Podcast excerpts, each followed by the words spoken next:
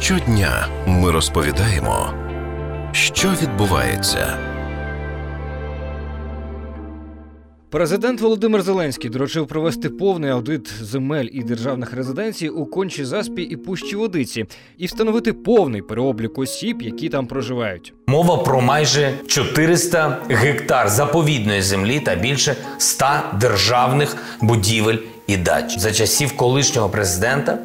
Та згідно з постановою уряду було скасовано перелік категорій осіб, які мають право на пільгове проживання. А насправді легалізувало перебування на цих землях і резиденціях низки незрозумілих осіб. Одного з мешканців таких будинків, екс-генпрокурора Святослава Піскуна, вже з держдачі попросили. Сам Піскун каже, що враховуючи вартість оренди, не сильно й хотілося залишатися. І коли мені два місяці в цьому році виставили такий рахунок, я вже почав переїжджати. Звідки така ціна? І що для чого воно мені треба? Про те, як чиновники потрапляють на державні дачі і чи є перебування екс-чиновників на цих дачах нині законним, говоримо із журналісткою Бігус.Інфо Марією Землянською.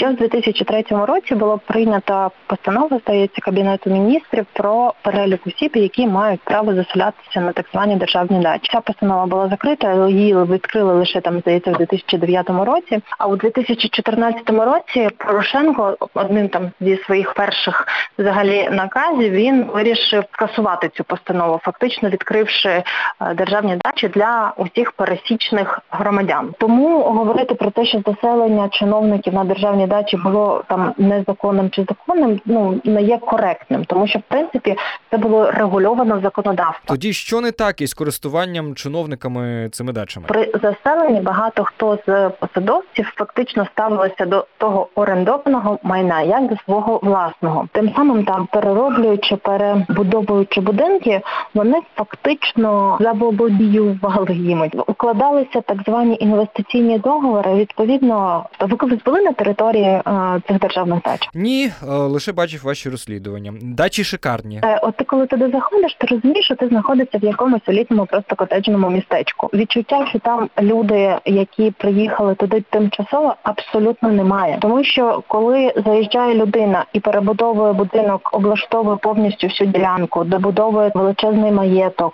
обживається там, то навряд чи вона поїде через 2-3 або навіть 5 років. То вони е, таким чином просто знаєте, закоріняють за собою право е, перебувати і привласнювати ці будинки, перебудовуючи їх. Відкриття інформації про держдачі ситуацію не змінило? Окрім того, що фактично ці державні дачі на папері стали відкритими для пересічних громадян, більш вагоме, напевно, таке відкриття е, і взагалі новизна цього о, проекту від Порошенка наказу стало те, що е, держава припинила оплачувати проживання посадовців на держдачах. Тобто, якщо раніше вони фактично безкоштовно ще й користувалися цим майном, то тепер принаймні з них почали брати орендну плату і часом навіть це ну досить такі пристойні суми. Але після того, от в 2014 році, коли навіть пересічним смертним, так би мовити, дали добро на заїзд на цю територію, сталося так, що, наприклад, з пущі водиці фактично з'їхав тільки там, здається, тільки пшонка. І то через те, що він був у розшуку.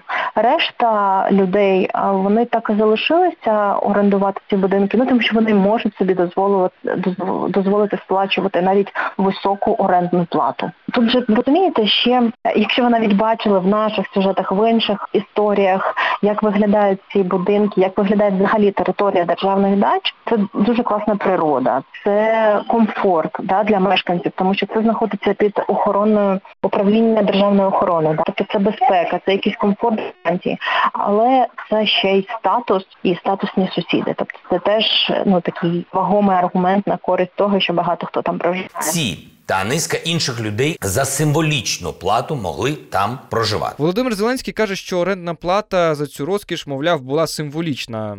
Це так? Ви розумієте, раніше вони взагалі нічого не платили. Тобто, скільки вони зараз е, сплачують, треба дивитися окремо по кожному договору, да, з кожною особою. Є певний перелік. От у мене, наприклад, є перелік всіх будинків, до якої категорії вони належать. Всі ці будинки вони розділені на певні категорії. Там одна, перша, друга і третя здається.